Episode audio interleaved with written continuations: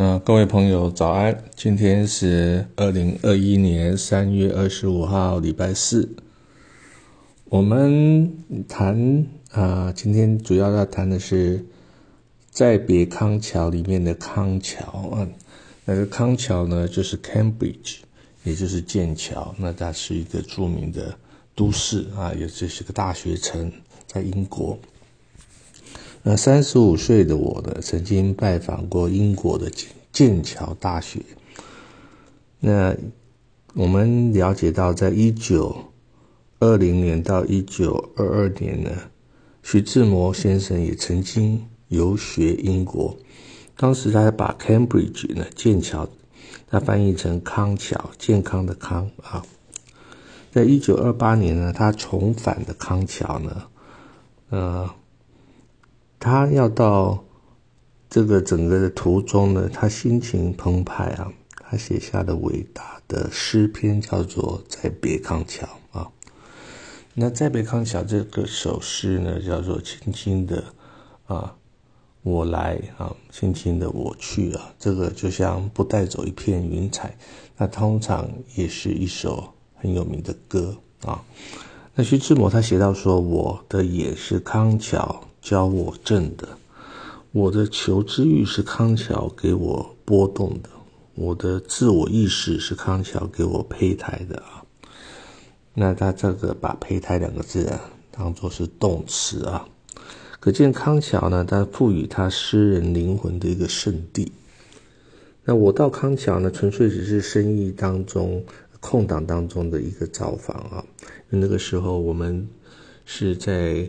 科技啊，在电子业里面呢，有一些啊欧洲的市场啊，到英国的分公司去拜访，那之后呢，就顺道到康桥，也就是那个时候啊剑桥大学啊这个大学城，那我就刻意的到这这个校园去走走，面对康河，它有条河。波光粼粼呢，跟国王学院的疏影重重。这个遥想徐志摩的诗，他说：“轻轻的我走了，正如我轻轻的来，我轻轻的招手作别西天的云彩啊啊！”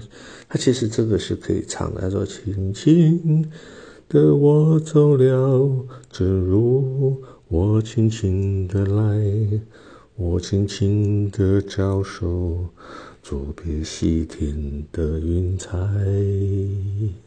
那徐志摩走过的这个恬静的小城呢，那就活生生的在我的眼前。那在告别了康桥之后呢，我就当地有一个跳蚤市场啊，它都是卖了一些老旧的东西，买了一个木质的花瓶。那从上头的文字记载啊，它应该有超过一百年的历史。当时我花的是十英镑啊，买下它，那带回台湾摆在家中的观赏。其实我有一个习惯，到别一个地方去旅行，总会买个小礼物，当做是一个纪念品。那康桥呢，这个的美啊，它真的是一种人文素质啊丰富，它是非常的一种美中带有宁静。那对于孤独呢，它是它可以陪伴孤独啊，它有书籍啊，可以与人为伴侣啊。康桥它有一种悠然，有一种灵气，是一种我觉得是做学问的很好的地方，因为它必然不能在一个大都会啊，大都会有大都会的啊扰攘啊，熙熙来人往啊，嘈杂，就像在纽约。州啊，它有一个叫做啊康奈尔，也是在我的印象中非常偏远的地方啊，翻山越岭啊，那之后才能进入一个好像是一种世外桃源。那这种地方呢，就很多人去那边留学，不过要耐得了什么孤寂，才有办法做学问。在啊去海外参展回来的路上呢。啊，回到台湾呢，我又开始忙碌在电子业追求订单毛利啊、市占率这种缪斯当中。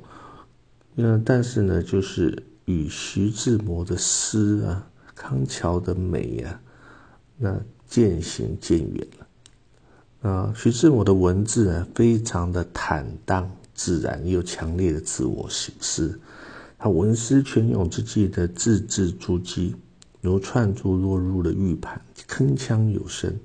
当他文思闭塞的时候呢，他很诚恳，他也能在困顿当中呢，自我解释说为什么他的文字泉涌不在。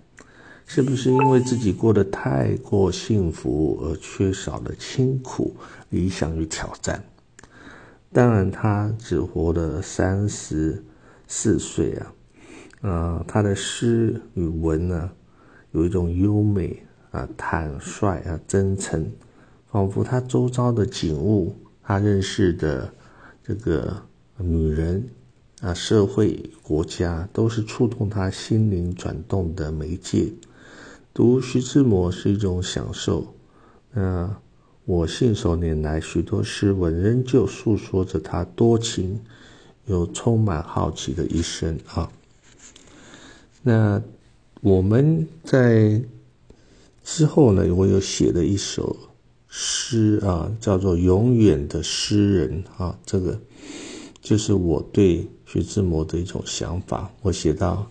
写诗的人呢，提笔为文，为自己的诗集作序，往往是寒颤，是枯窘，谁也料不到自己会写诗。而生命的把戏呢，更加令人感到不可思议。写诗就像唐僧取经一样的苦难啊！不仅是一种分娩，分娩就是女人去生孩子的过程啊，但是它往往是难产啊。诗是人生波折的留痕，但写诗是自我重生的明证。写诗不是一件坏事，但是它一点，它是一点性灵的存活、挣扎的象征。诗人的愚蠢啊，就如同一种痴情的鸟，它把柔软的心窝呢紧抿着蔷薇的花刺，飞到雪滴染成花红啊。才戛然而止，而诗人的痛苦与快乐混成一片，无始无终。那也就是说，如果是一个诗人呢，他有痛苦啊，当然有快乐。写诗呢，就像女人在生孩子一样，它其实是痛苦的，但诗写出来的时候，那真的是一种成就感。好，今天讲到这边，谢谢您的聆听。